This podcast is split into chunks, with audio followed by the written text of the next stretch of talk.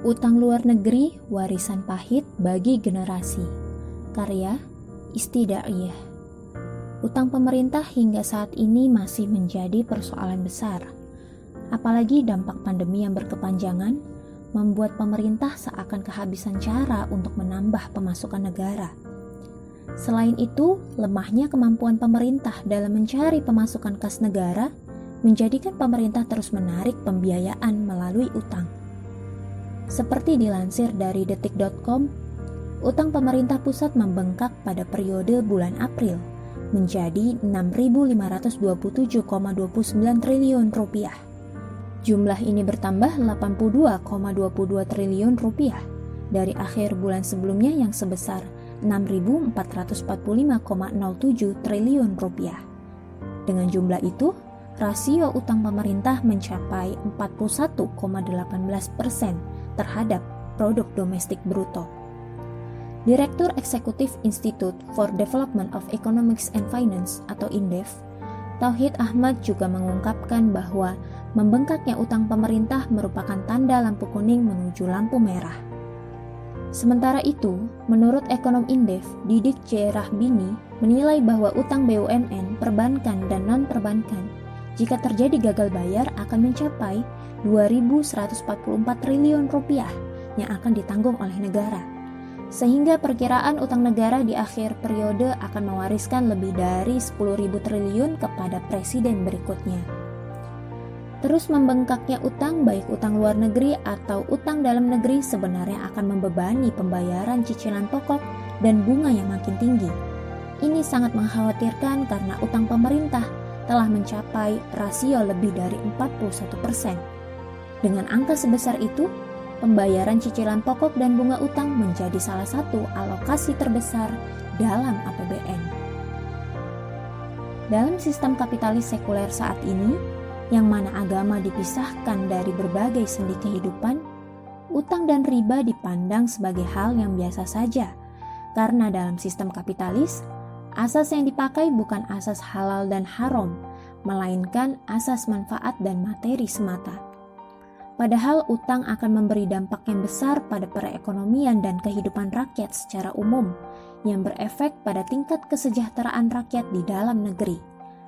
Akibat lainnya yang tidak kalah berbahaya adalah ketika utang luar negeri makin besar, maka uang yang dibayarkan untuk membayar utang tersebut juga semakin besar, baik utang pokok dan bunga utang tersebut.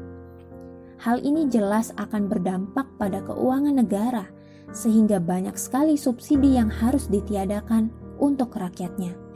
Sebagai contoh, dihilangkannya subsidi listrik, bahan bakar minyak, dan lain sebagainya. Belum lagi, untuk menggenjot pemasukan negara biasanya akan ada kenaikan pajak yang otomatis akan menambah daftar panjang beban rakyat.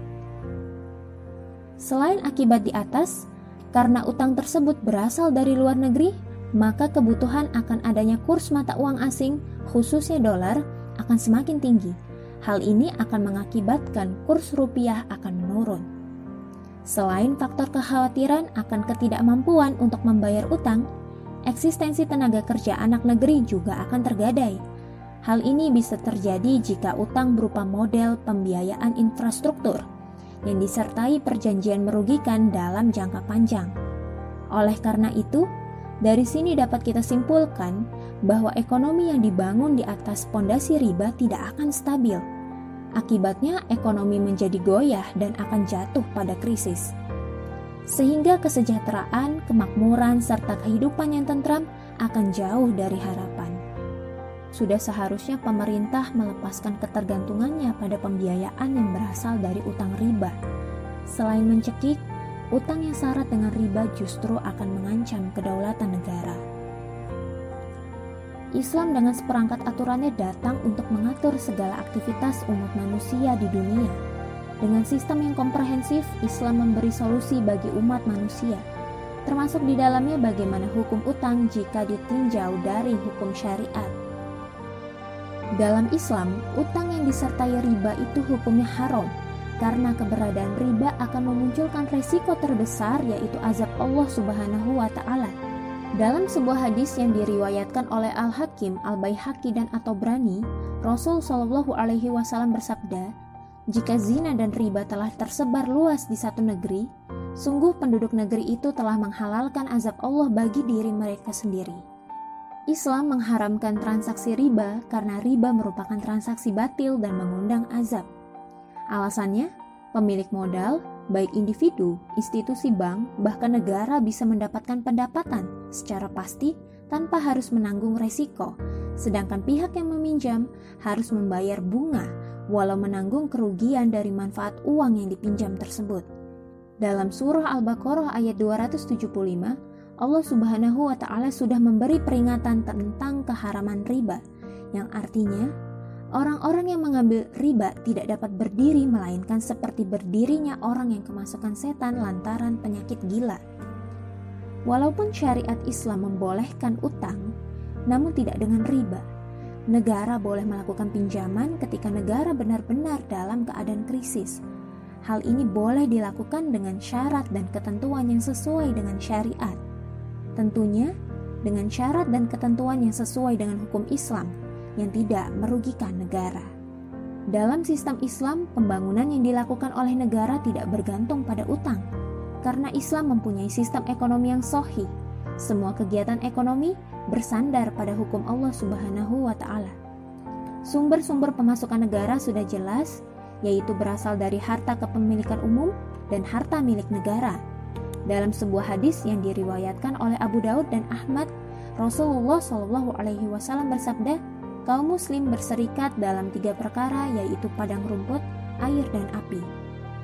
Harta kepemilikan umum ini akan dikelola oleh negara dan manfaatnya akan dikembalikan untuk kesejahteraan warga negara. Negara dalam sistem Islam mengelola sumber daya alam yang dimiliki tanpa menyerahkannya kepada swasta atau bahkan asing. Dengan kas negara yang memadai, negara bisa menjamin setiap rakyatnya tercukupi kebutuhan sandang, pangan, dan papannya, serta jaminan kebutuhan pokok lainnya seperti pendidikan, kesehatan, dan lain sebagainya. Mekanisme sistem ekonomi yang sesuai dengan syariat ini pernah dirasakan dalam masa kekhilafahan Abbasiyah, yaitu di masa pemerintahan yang dipimpin oleh Khalifah Umar bin Abdul Aziz. Pada masa itu, uang kas negara atau baitul mal dalam keadaan surplus. Bahkan untuk menyalurkan zakat pun sulit mendapatkan rakyat yang kekurangan. Demikianlah gambaran sistem Islam yang diterapkan dalam sebuah institusi, segala sesuatunya berlandaskan pada aturan Allah Subhanahu wa taala. Tidakkah kita merindukan sistem seperti ini? Sebuah sistem yang apabila diterapkan akan membawa rahmat ke seluruh alam. Oleh sebab itu, sudah saatnya umat Islam menyadari betapa pentingnya penerapan Islam secara kafah di segala aspek kehidupan agar terwujud sebuah institusi pemerintahan yang makmur, sejahtera, maju, dan berada dalam keridoan Allah Subhanahu wa taala. Wallahu a'lam bishawab.